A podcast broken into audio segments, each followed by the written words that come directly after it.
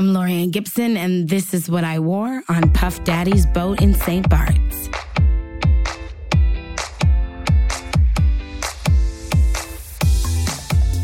Welcome to What I Wore When, a production of Glamour and iHeartRadio. I'm your host, Perry Samotin. Each week, I'm sitting down with a woman I find fascinating to talk about what she wore during a pivotal moment in her life. We're using the power of style to tell the stories you haven't heard. In 2005, I was addicted to MTV's reality show Making the Band. I lived to watch aspiring singers and dancers audition for a spot in P. Diddy's new girl group, which would eventually become Danity Kane. But it was the show's choreographer, Laurieann Gibson, that kept my attention. Laurieann was kind of mean, mm, maybe tough. Or maybe she just had really high standards. Regardless, this was a woman who wasn't afraid to yell, to demand, and to insist that the group of rough talent she ended up with did everything they could to look their best on TV and land their dream job. As I've said before, I always tend to gravitate towards straight shooting women, and even in 2005, I remember thinking how much I wish I worked with more women like Laurieann. She was no nonsense, but she wasn't just a reality TV villain. She's the real deal. Born in Canada, Laurieann was trained at the prestigious Alvin Ailey Dance Company before becoming a fly girl on In Living Color. From there, she's worked with a ton of pop stars like Katy Perry and Nicki Minaj. Laurieann was also, famously, the creative director during Lady Gaga's early and critical period, choreographing songs that include Just Dance, Poker Face, Bad Romance, Telephone, and Born This Way. They parted ways to much online speculation and fanfare in 2011. More on that later.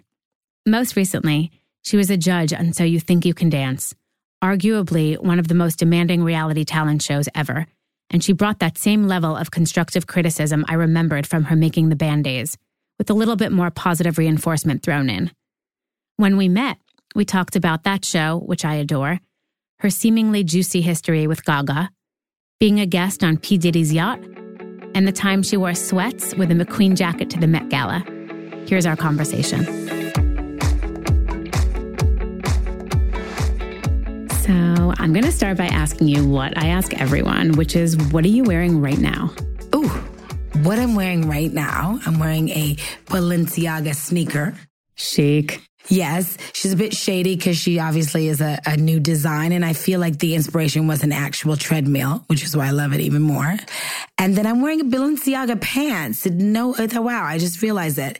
My set. favorite Balenciaga pants that I think I bought sometime during my Monster Ball and a leather jacket that I had hand painted. What's on the back? my cholo version of myself that amazing street artist uh, painted for me. So the cholo version of me. Yeah. But it's a classic biker leather jacket and a um American Apparel t-shirt. Yeah. R.I.P. Yes.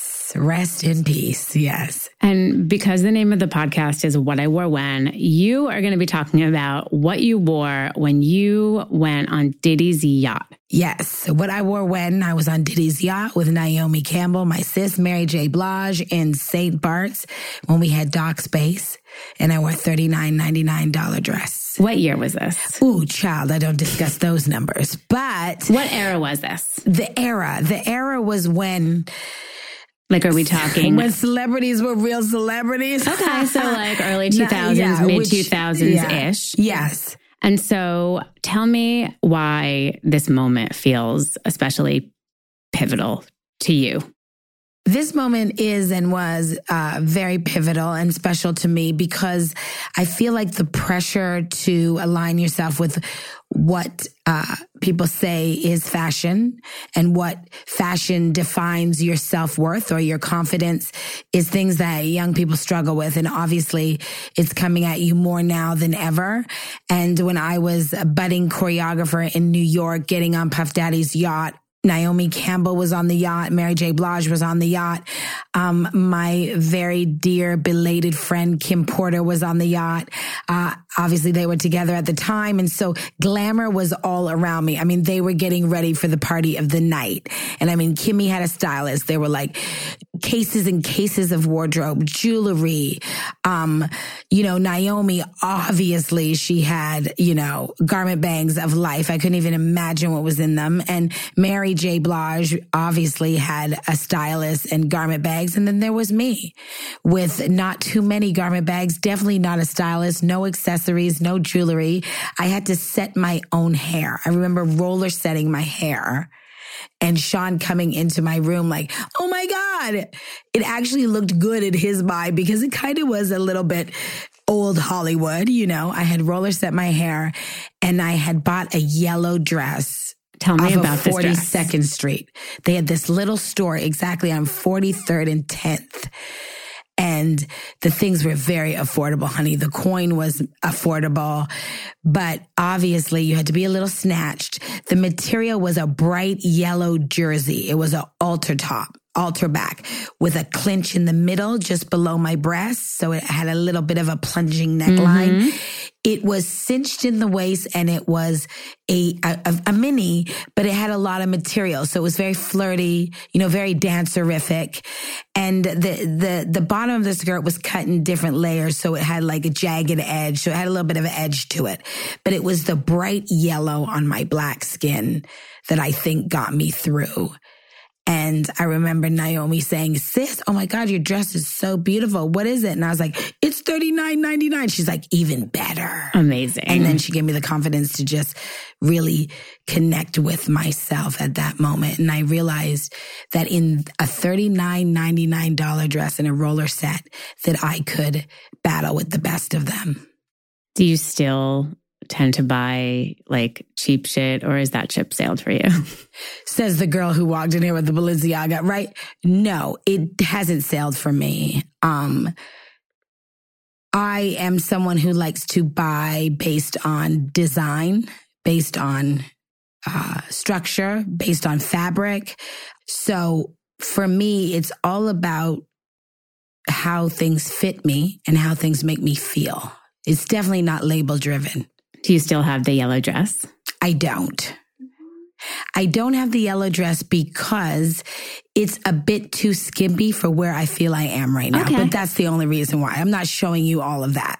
How did you feel? Okay, putting on this dress, walking on this yacht, fabulous people. How did you feel?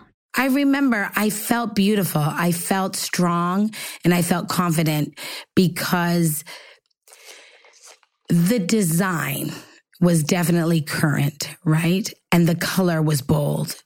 And so I have a bold personality. So I think I felt perfect. I felt like Cinderella and I felt like I got there on my own terms. I felt like there was something about me that was different. Obviously, my dress and the cost of it, but I felt like there was something in that moment that I was becoming and that I was okay with becoming it because if I had made another choice, I would not have become who I am today. I would have surrendered earlier on in my personal journey. But to have stayed the course at the time and not made the choice to run up a credit card or find a way to have a garment that meant I belonged would have turned me into a different essence of myself and my creativity. I felt like the $39.99 yellow dress that I still see and I can feel on. And everyone was like, Oh my God, you look so beautiful. The reaction at that point connected me with the bigger version of me, which is your authentic self. And then I under, I started to understand the why very early in my career. And the why was because your confidence in your authentic self is truly the first fashion thing you need. It's the skin you need to be comfortable in before you put on any garment. When do you feel like you're your your most authentic self style wise? Like wearing what? Well, I do have to work out. Like I obviously I'm still a working choreographer and a right. visionary. So a big part of my fashion feeling great is definitely um being inside out. So I like to work out and and make sure I'm eating right. Mm-hmm. And um, I feel really confident in a great boot, great fabric, great structure, right? Um, even if I'm being sexy, you know, I'm a vintage Halston girl. You know, I, I, every single place I go is a dance floor. So my fabrics got to be moving. They got to be flirty. Um, I don't like to be constructed you know, in an outfit that I can't move in, that I can't breathe in, that I'm not arm candy. I'm not that girl. I'm not put on a tight ass dress and just don't say nothing and be pretty. I'm pretty and I'm flowing. Everything about me is movement. So my clothes have to feel like they're alive and part of an experience. Are you someone that considers herself a shopper? I'm a, I'm a shopper, but it comes in spurts. When do you like to shop? Do you shop like when you're bored, when you're excited, when you're depressed? I shop when I get a big job. Is that the first thing you do? Just like, I'll be like, what are some garments? What are some pieces that I need to add to my onslay of armor? I call my clothes my armor. So there are shapes, there are fabrics, there are silhouettes that excite me. So, you know, if I, ha- I know I have a lot coming up or I just got a big job, I'm like, okay, I wasn't sure about, you know, the big sneakers, the chunk. I love a chunk. I'm looking for a boot. Let me go check out what's happening. I love this design. I'm going to get this sneaker. I know it's expensive, but it's beautiful. It's Balenciaga. Okay, no problem. But the structure, the heaviness of it, I want to be able to choreograph with that weight on my foot. So I'll buy like that. And then I'll buy a lot in a little bit of time. And then a little time will go. And then I'll add a bunch of other stuff to my armor. Where do you shop? In LA, Anywhere. uh, Online, LA. I'm not an online shopper. You like a physical store. I have to you go need a into the Zhuzh, yes. So, like, yeah, if you're like, oh, I'm going to spend the afternoon going shopping, where do you hit Intermix, first? obviously, Mm-hmm. um, Saks. But I also have like a near dear, amazing uh, stylist who now comes shopping with me. I've graduated to that point um, because I'll just buy stuff and not really be focused on what I have coming up too. So I do have a little bit of a consultant. Um, Do you find it helpful to I have do. somebody with you? I do because it's overwhelming. It's just too many options, and you get you get taken off track sometimes. So, when you started making real money, right? Like, you've been doing this for a long time. When you first started realizing, like, holy shit, I'm successful, or at least I'm getting successful, Yeah. have a little bit of money. Did you buy something? Like, did you go out and buy that, like a Gucci bag, or like, what was the like fuck it purchase? Like, I've made it purchase. I had a few fucking pur- purchases early, and bags were a part of that. Okay. a hundred percent. Um, so I always have a fuck it bag, always, even up to today. I'm like, ooh, what is that shape? What is that bag? Right. Um, and then obviously I bought myself a Rolex and um a Cartier a couple diamond pieces. Okay. Yeah, jewelry. Yeah. Jewelry. Yeah. Is that a weakness? Like a, a fashion weakness? Not a fashion weakness because I'm a loser, a jewelry loser. So I have to be very specific when I wear it. I, am think my, too. Oh, oh. I mean, it's, terrible. It's scary. It's scary. And so I have like, you know, okay, going out someplace dark or whatever, gonna dance all night. I'm not wearing that. Right. Like, sweet. I just lost my diamond earring. That part. But um I think purses are my weakness. And then the cost of them is ridiculous and we're it's still so, doing but it. But it's so ridiculous, and we still do it. It's bananas. I know.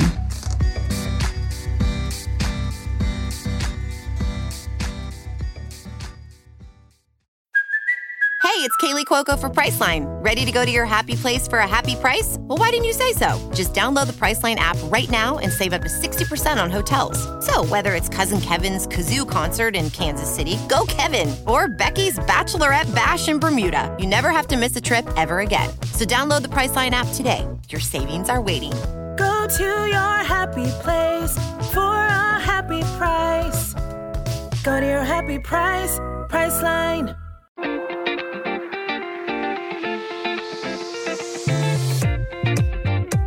So you grew up in Canada, right? Yes. How? Okay. How did you dress when you were a teen? Like, what were you into? I was into pieces because I remember my first pair of red pumps. How old were David you? David Bowie. I can't remember, but I had an older sister who loved David Bowie and I stole her red pumps. And I wore them so much that the, you know how when you wear your heels too much and the nail comes out? Mm-hmm. And I remember wearing them so much when she wasn't looking that the nail came out. So I started obsessing with items, I think very early. Red pumps, bows. I had bows on everything. And then cowboy boots were my thing. Red cowboy boots, purple cowboy boots. Were those things particularly trendy with your friends or were you setting your own trend? Absolutely setting my own trend. Like nobody in your school was rolling Not up with like all. cowboy boots Wearing and bows red and red pumps with like the nail falling Yeah. out. He was like, this Still is me. Right. But I think I blame my mother and my father that were very fashion driven. My mom was uh, always making her own clothes and mine included. So she was a fashion designer, but came from a different time when they didn't encourage it. So I use frustrated fashion designer very loosely because she was genius. So I was peering patterns very early. Um, and she would design things for me and I would wear them to school. And I remember like going to the chalkboard and hearing the snickering and the laughing. And my father was also very fashion and uh, he would go to Buffalo from Toronto and he bought me like the first skinny pants when everybody was wearing wide legs and we called them gunfoot in Jamaican, gunfoot pants. So he brought them home and we put them on and I was like, Daddy, Daddy, these pants are so skinny. He's like, wear them, them gunfoot man is a new style. And I was like, okay, Dad, sure, no problem. I went to school and got laughed at. But I remember coming home and my parents were always like, you have to be you, unique and you like the pants? And I said, yeah. And they were like, then wear them. So I got thrown into the fire very early in my house. You could never come home and say somebody laughed at you and then that's why you're not going to wear it. That was like mortal sin in my house. Were there ever any things that you were like leaving the house in and your parents were like, oh no, you are not leaving in that? Or are they just like, do you? I think the contradiction was obviously red nail polish, you know, your hair straight when it should be curly. Anything that suggested streetwalker or loose girl in my house was not allowed. Short, short skirt. Where you think you're going in that skirt? You know, um, like I said, we couldn't wear red nail polish. Our nails, hence my red long nails. Sorry, Dad. Rebellion. Yeah, but um, eye makeup. Yeah. They didn't care about the red pumps. Oh, well, I put them on when I got to school. Yes, classic move. Yeah. Changing in the bathroom. 100%. Do you care what other people think about the way you dress? No, to the point where I think that that could be an issue as well. Why? Um, because I'm so independent of others' criticisms that, you know, um, we live in a place where there's so many people that do care. There was a period in my career where I didn't. And I think that I was actually held back a little bit because I would go to rehearsal and I would not look so cute. And I think my artist wanted me to look better than I did. And I would always be like, but I'm working hard for you. I'm sorry, my hair's not done, you know? When you were starting out and you were a young dancer, were you conscious of image? I wasn't conscious of it because I It was wasn't always, a thing then. Well, and I was always so confident in what I chose to wear that, you know, my dance swag was great. I wore cowboy boots with my dance tights and a mm-hmm. long trench coat. I mean, and a great dance bag, you know? Dancers are very confident in you know, wrapping a scarf around your neck, cutting your t-shirt up and utilizing that for your hair tie or we're very body conscious. We're very unafraid to wear a sparkle in the daytime, you know? Do you feel like because you've done so much work with other artists, like creative directing, and do you feel like now you're conscious of other people's images that you work with? Like if you get a big celebrity that you're working with, do you weigh in on how they should look or are you just like, okay, No, I think I absolutely weigh in, but I think that I have weighed in on Gaga, Nicki, Katy, all of them. But I weigh in from is their most authentic self. That I think is why I'm so successful as a visionary is that uh, when I met Gaga, obviously unsigned and all of the rest, to pull out uh, the most authentic version of the performer, no matter what that ends up looking like when we start putting the armor on or what the stage or what the light looks like is why it always works. But I would never fabricate something. I would find what is what is their most inner dream and vision of themselves as an artist and speak to that. you mentioned Gaga. And when I was doing research on you, I was Googling and like, it's so crazy. Like, there's so much. I know you know. worked with her for many years. Mm-hmm. You don't anymore. Mm-hmm. Like, facts. Mm-hmm. it seems like there's such a story there and like there's something, but I feel like did you guys it seemed like you had a harmonious working relationship and then it just kind of ended. Well, I think the narrative is not correct all the time and I think that not did I work obviously many years, but I was there from the beginning before obviously anyone curating what became the biggest brand in pop music, right? And then it changes, meaning it loses its authentic ability to stay the course of the fact that I was the main contributor to the creative, right?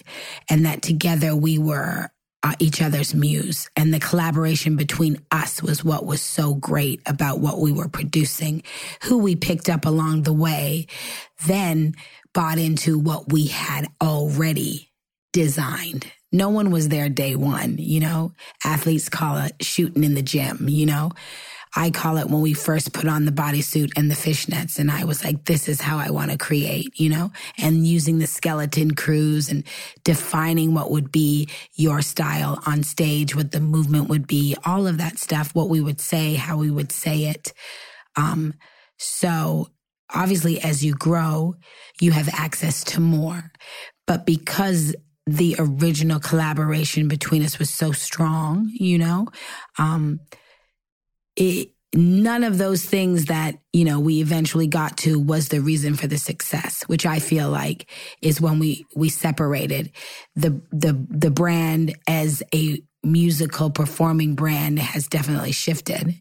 Do you feel like a piece of what made her work was lost when you guys parted a hundred percent. Yeah. And I mean, I say that with all the humility and love and happiness. Totally. Um, I haven't spoken to her since I left, but wish her all the love. And, you know, as long as someone's happy, that's really what you hope for because there was not happiness. That's why I had to leave, you know?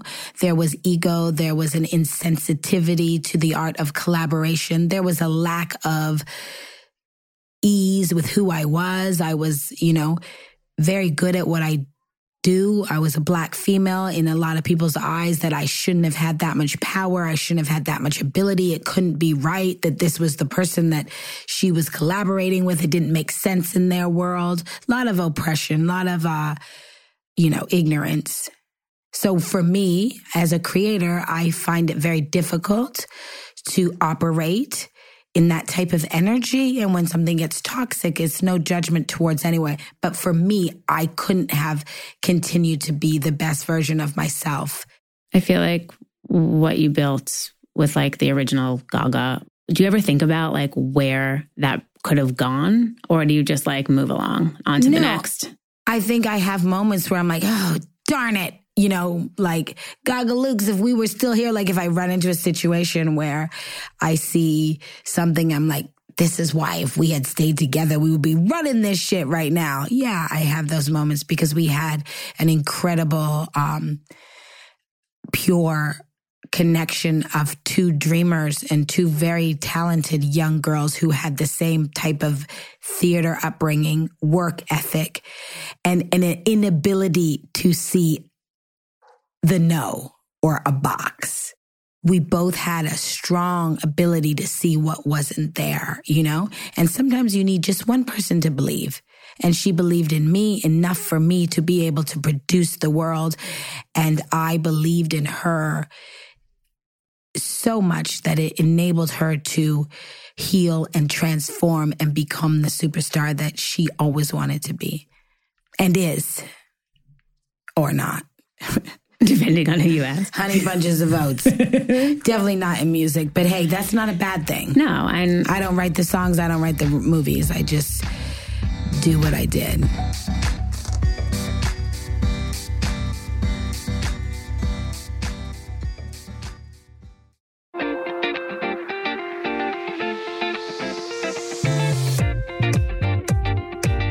Can we talk about making the band? Yeah, how do you know about that? Um, what do you mean? Is something going on? No, what? Okay, no. oh, making the band. Yeah. The other one? The original. Okay, great. There's a rumor going on. What? That, that it's coming back? Yeah, that they're rebooting it. What? I know. Can you believe it? Would you ever do it? Would you be interested? I'm talking to my brother now. My brother being Sean Puff Daddy Combs. Mhm. So I don't know. What do you think? Okay. I mean, I'm having post traumatic syndrome. Is that what you call it? Just off of the phone call alone? What do you mean you're rebooting it? It almost killed me. Reality TV then is not what it is now, So right? that that's like one okay, one of the reasons why I was so excited to talk to you was Uh-huh. because I started watching the original Making the Band early 2000s. Now, you know, you watch TV, you watch reality TV, and there's people that are straight shooters. There are people that are air quotes mean. yes. Like there were none of those. Like this was before like he's not a woman, but like before fucking Simon Cowell and like all these people that are mean. And I watched you. You made such a big impact on me. I always did? yes, you did. Always. I watched that show and I always said like I would love to work with you because I gravitate towards women that are straight shooters. Uh-huh. I like women that come off a little mean, but it's not mean. No. It's just What it hyper takes. constructive, like whatever it takes. And that show just made it just, I just I like have always, it just, it's hyper constructive. And I've always, I like always think about you. And I always think you're such an interesting example of like a boss. Oh, wow. You're going to make me cry today. No, really. I really feel that way. I've just always felt like a connection with you. And I feel like that show too was like so formative. But one of, I mean, it was early reality.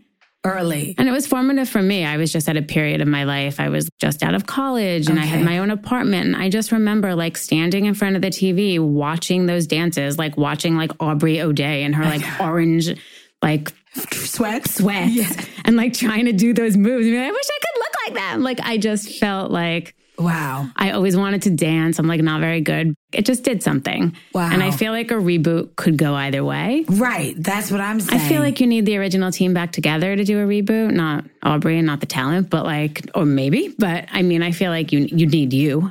I mean, I guess it could be replicated with someone else, but you know that person that tries to replicate you is going to try to literally replicate you. No, and and that's not my And that's intention. not Yeah. possible. it's That's not what you wanted to say. No, because I don't I don't replicate myself. right. You know, I think that I can not I love that you said hyper Constructive. yeah, because that's amazing. I've never heard that. But what I do know is that when you're dealing with, and early on, it was an instinct that I now have curated and understand it. But I was uh, nationally, I mean, a, a technically trained dancer. I was also an athlete. I also came from a family of excellence. So, meaning not what people say, but excellence within yourself. Like my mother always said, if you're going to be the garbage man, make sure you're the best mm-hmm. garbage man at the company. So, I always felt like when Puffy, who is even more enormously, you know, attached to a work ethic, says make a number one band, I was like, oh, Making the number like this is a non negotiable. right. And I haven't, but it's also like when you're dealing with people's hopes and dreams, there was something in me that was such a natural warrior that I fought for people harder than I fought for myself. And that's what comes Yeah. Mm. through. Like when I watch old episodes of that show, even now, that's what I see. I Oh, see that's that back in the day when I would watch, I'm like, okay, she's like a little mean. Oh, like a she's little, tough. and then they would edit. Okay, so if I like had the girls over a month, I'm like, now y'all know I didn't scream that much in one episode. Who screams that much? Right. Like if I go, if I go, oh my god, you're amazing. Da-da-da-da-da. They didn't do that. They No, just no, be no, like, they're only like- what do you think you're doing? Which is still the same intention. But it traumatized me because I was like, I didn't scream that much in one episode. Yes, I scream, but there's a difference between passion and um, screaming to be derogative or negative. Sometimes when people are so afraid of what they believe in, if you don't come with all the confidence that you have in the vision that you hold for someone else, there's no way that they're going to catch on to it. I was watching a YouTube clip the other day Oh, of like old making the band, and I was like literally laughing out loud because there was a clip with Aubrey dancing. She was like making these gross flirty eyes at Diddy, and you were like, Aubrey, stop looking at him like he's a steak. it's so funny. It's so real though, Wait, right? It's like a 20 second clip, and the name of the clip on What? YouTube Uh-huh. is Steak Dance. no. Yes, you oh have- I'll send it to you. Write It that is- down. Someone please help me. steak dance. Oh my God, that's genius. Trademarked. But like, it was the yelling, it was just so funny. You're like, stop Right. looking at it like it's a steak. But like, I got what you meant. You like, did, 'cause you're my tribe. And she And- did. And she like toned it down. Because underneath it all, look at the evidence of the steak dance. I mean, yes. self explanatory, Yes. right? Trust yourself, trust your gift. Like, okay, I know the man who has the money is in the room, but you're better than that. Right. You know what I mean? Stay the course. Stay like, the course. You know, women in those Don't play to that. Exactly. And if you do, then there's no judgment, but that's just not what I believed. That's not you. That's not your, Yeah, that's exactly. not, yeah. That's not how you Yeah. lead. No, No. exactly. Did you have fun doing that show? I was young. I didn't know. I had fun, absolutely, making the girls and building the magic.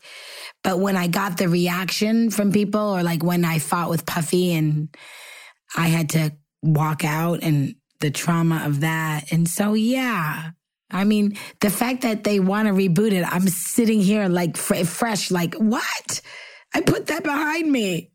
I feel like that's the culture now, though. Like everything that people I talk to, like forward facing, like talent, that every, a lot, so many big, meaningful projects that people think are behind them somehow, because everything's coming back around and they're always like, fuck, I'm faced with this again. Right. But I do know, I because I have artists now, obviously, that are doing very well, um, and through the digital streaming platform and all the different uh, avenues of success. Now, I do feel the one thing that is missing is the passion, is the process, is the ability to become an artist that can sustain longer than your one year run or sell out a stadium because you're emotionally connected to their music. You know, so I feel like there's a place where they have to know that this insta shit is not it as far as greatness.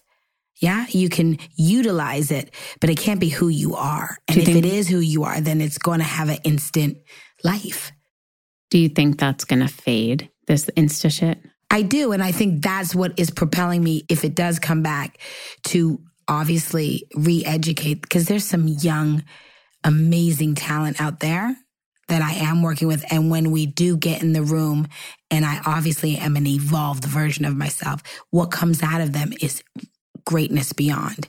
Is it going to be a process? Would I be mean? Would I be whatever? Of course, I would just be me. So I don't even know what that me knowing I'm good is going to be even crazier than me not knowing. So I don't know. Do you think Danity Kane was a good band? I think they were until they drank the Kool Aid and believed the hype of each individual person. They were five strangers that I put together. One had to turn this way when one was down, one was up, one was this way, one could do that. But it was such a beautiful springboard for all of them to have healthy careers. And very early, uh, they just turned on each other, which saddened me because it was Damn, so yeah. sad. I was like, why is that? the choice. But again, the business has a whole bunch of different sides to it that present different options and opportunities and appetites. And you don't know who someone is until you put them in the room full of possibilities.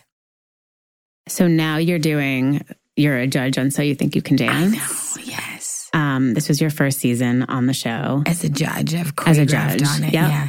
Um, the season was incredible. Yay! That's my favorite show, my favorite reality show of all time. I think it's the best show, and the season was amazing. Yay! Um, how Was was, that? good judge? You Don't were, lie. you were the best judge. I mean, actually, I thought all four. Good. Well, I always felt that that the only thing that was missing about that show, the dancers were always sick. The choreography was always sick. I always felt like the judging panel never. It was always. It wasn't in sync. A miss. Like right. Vanessa Hudgens, like get out of here. Like what are you doing here? Like no, sorry. Like Totally. that. I like, mean, the whole community She's was cute like, and cool, really? but like that, I was like, I don't get it. Right. And then they had like, who they have? They had was it Ne-Yo? we don't even remember. I don't even No, know. It No, was it the was- other one. Um, Justin. I mean, Jason, Jason Derulo. Derulo. Like Mm. like like no, like that, you don't need him. Like, but this year I feel like they got it really right because they had the two OGs. Nigel and Mary. Yes. Then they had you, Uh-huh. which is like you're an OG in your own right. And then they had one of the former contestants, D-Trix. D-Trix, who was great. So good. He's the best. And I felt him. like you all liked each other. Who Yes. knows? You don't have to tell me if you did or you didn't. But No, we like, really it feels Yeah. like you got along. You were on the Yeah. same page. The dancers were 100%. good. The energy was really good. How was it working on that show? Did you like it? I feel I'm smiling with you because I had the same exact experience. When they called me, I was like, because I had produced uh, the four, which uh, wasn't coming back. And then when Fox called me, I was so ecstatic that Rob was calling me, but I was like, well, what do you want me to do? Choreograph on the show? And he's like, no, we want to give you a chair. And so I pulled my car over and they're like, are you there? And I'm just like snuffling. oh my God. I'm like, Rob, I'm going to kill you if you tell anybody I'm crying. But I was. And I was shocked because I had journeyed so long with so much oppression because you're capable. And um, I felt like it was a chance for me to hopefully show other dancers and choreographers that and I say this very lightly that, you know, I feel like the good girl can win. Like the potholes that were meant to change me, that were going to affect my ability, I somehow had enough faith to get around, enough fight, enough mean girl to stick to the plan. And I was actually getting an opportunity to sit on a chair, and dancers just don't get to the chair. So I felt like I was going to represent a community and a journey Yeah, that- it was nice to see you because I've like always admired your work, but it was nice to see somebody in the dance community in that chair and Yeah. not just like a celebrity, Celebrity, who's once exactly. danced before. Because I always felt that the And- show was too authentic for that, and it always like I just never understood that connection. Um, is that show for real? Like, do those kids learn that many dances in that short amount of time? A a hundred percent. How? It's our world, you know, and that's the whole thing. I mean, even with Bailey winning, you know, he was a b-boy, but the choreographers are exceptional. They they know how to give it to you, you know. They know how to digest it. But Jeff Mm-hmm. Thacker is executive producer and used to be a dancer and choreographer and still is in his own right. So as a I mean, he's a massive incredible visionary. He knows how to feed it and direct it so that it is digestible, but you just really pick the ones that you know have the gift. Like you can smell them, like Mariah, you knew. And if she had the strength to endure it, then she would come out on the other side. So that's what you hope as a judge. You know, I knew what was in them because it was in me. So I wanted to speak to them early so no one got a chance to like put kind of like an insecurity or a defeatist attitude in them. So I just gravitated to all the underdogs in the audition process that didn't come with like a premeditated, oh, I'm a dancer. And you pick them and you find them and you see that they have the technique. So you know they will sustain what's ahead of them I mean, those kids work really hard. really hard. But that's the business, you know, I say. And that's just the beginning because once you get into it, what the reality of our world is, is a whole nother level.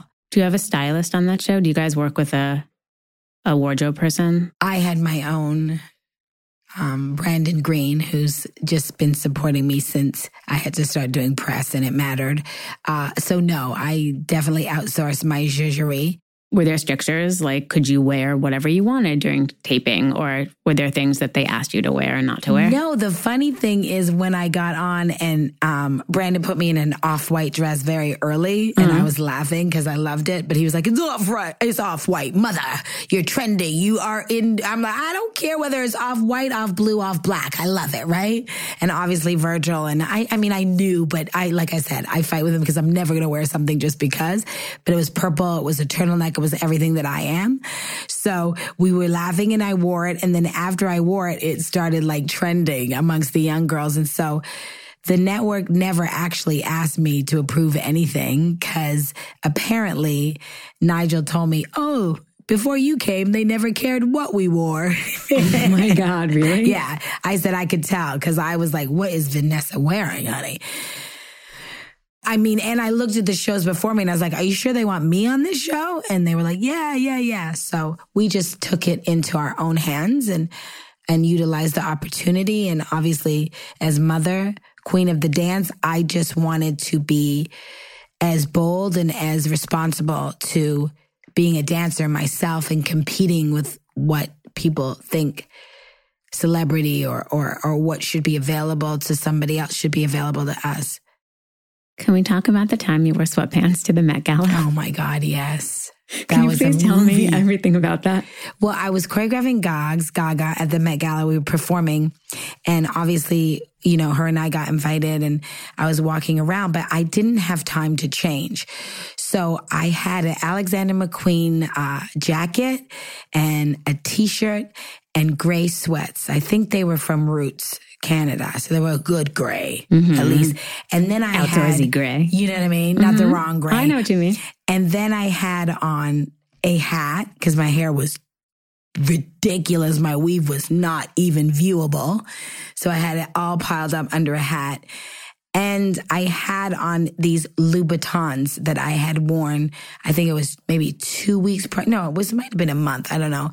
That I had danced with Janet in the Michael Jackson tribute, and they had made these Louboutins for us. So of course I was still feeling the magic of my feet and I just threw them on. And I was like, I can't go. I can't go out there. I can't go out there. I mean, there's gowns. and Oh my God, I mean, do. beyond gowns, I mean, like- now you guys see the carpet, but then it was even more cloak and Right. dagger, right? So I was like, I can't go out there. And Nicola Formichetti at the time, obviously great friend, and Mm-hmm. he was like, "Ah, darling, ugh," and and everyone that was an icon was like, "Yes, you can. You're wearing an Alexander McQueen jacket, honey. I love. I'm wearing sweats," and they were like, "You are fashion," you know. And it's kind of was the yellow dress again. So I said, "All right, motherfuckers, well let me let me be me. I'm gonna walk in this room that says." I am not successful enough. I am not rich enough and I'm not dressed enough and I'm going to pull the focus regardless of who you think you are, right? Because obviously my show is going to be amazing. So I started walking around and I remember Puffy was like, sis, you look great. I was like, but brother, I'm not dressed. I got, he's like, yeah, you are, you are fashion. And a few other people just was like, Al, you really doing this? I was like, I'm, I'm working. I kind of had an excuse, Yeah. but someone would have changed, but I didn't. And I mean, you know, it was definitely one of the best shows I think the year Gogs performed. But yeah, technically I went to the Met Gala in sweats. The yellow dress and sweatpants. I feel like both of those are key. yeah. Gangsta. Yeah. And then like whatever, Balenciaga now. But like those two things, like Forever. Those are forever. I'm still that girl. Those are forever. Yeah.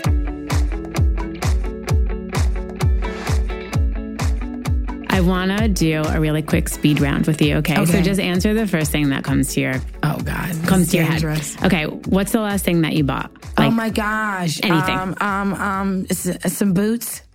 From? Alexander McQueen. What was your first concert? Oh my God. Oh, I think it was New Edition. Or it Mm. could have been the Alvin Ailey American Dance Theater. It depends on what you consider concert. Uh, probably New Edition. Okay. But Alvin boom. Ailey's impressive yeah. too. 12 years old. That's old. more of a performance. My first introduction to the arts, maybe. there you go. Okay. What would be your last meal on earth? I would have to say, oh my God, one or two. It would have to be Two. Jamaican escovitch fish from the beach. Yeah. And it would be West Indian Jamaican fish. Do you have any vices? Yes. What are they? Balenciaga sneakers. No. Um, my vice is my faith. I can't live without it. It's my Jesus. I'm like, I need that So is that before I need anything. I don't think it's a vice, but it feels like my vice Hmm. because I don't have a vice. That is my vice. So maybe I could say chocolate, but then even that, How do you fall asleep at night? Do you have to do something? Do you have a show you watch? Do you have to be in I pitch can black? because I'm dancing down from the hours of six to whatever. So, so I do you feel is it very hard for you life. to like come down? it's hard for me to come down even before sleep, I think, come out of the creative. But when I go to sleep, I enjoy what's going to happen as a result of my sleep. I don't think I have a problem sleeping. Thank God. What era do you identify most good with? sex will make you sleep well too. So that might be good. Yeah. Say that again. I said good sex helps you sleep fantastically. So that, you know, I keep that flowing. What era do you identify most with fashion wise? I would say um, the disco era, yeah. And I'm also obsessed with the 60s for some reason, but I think a combination of that. Would you be dancing at Studio 54 if it was a thing right now? Yes, you would be. I know you would be. Percent Diana vintage Ross singing Halston. all day long. I do it now. I just they don't know what I'm channeling. It's yeah. just Studio 54 in my all day room. long. Everything. I just every time I go out and not. My life is that channeling constantly that energy. Amazing. Yeah. Thank you so you. much. This was so awesome. I I passed. Um, you passed. Okay, good.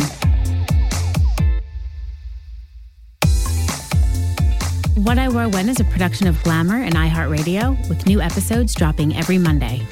For more podcasts from iHeartRadio, visit the iHeartRadio app, Apple Podcasts, or wherever you listen to your favorite shows. I'm your host, Glamour Digital Director Perry Samotin. Follow me on Instagram at Perry Samotin. P E R R I E S A M O T I N. Our executive producer is Ali Perry, and our producers are Glamour's Kim Fasaro and iHeart's JJ Posway. What I Wore When is engineered by Emily Marinoff and Derek Clements. Special thanks to Julie Shen and Deanna Buckman at Conde Nast. For more information on today's episode, go to glamour.com slash what I wore when.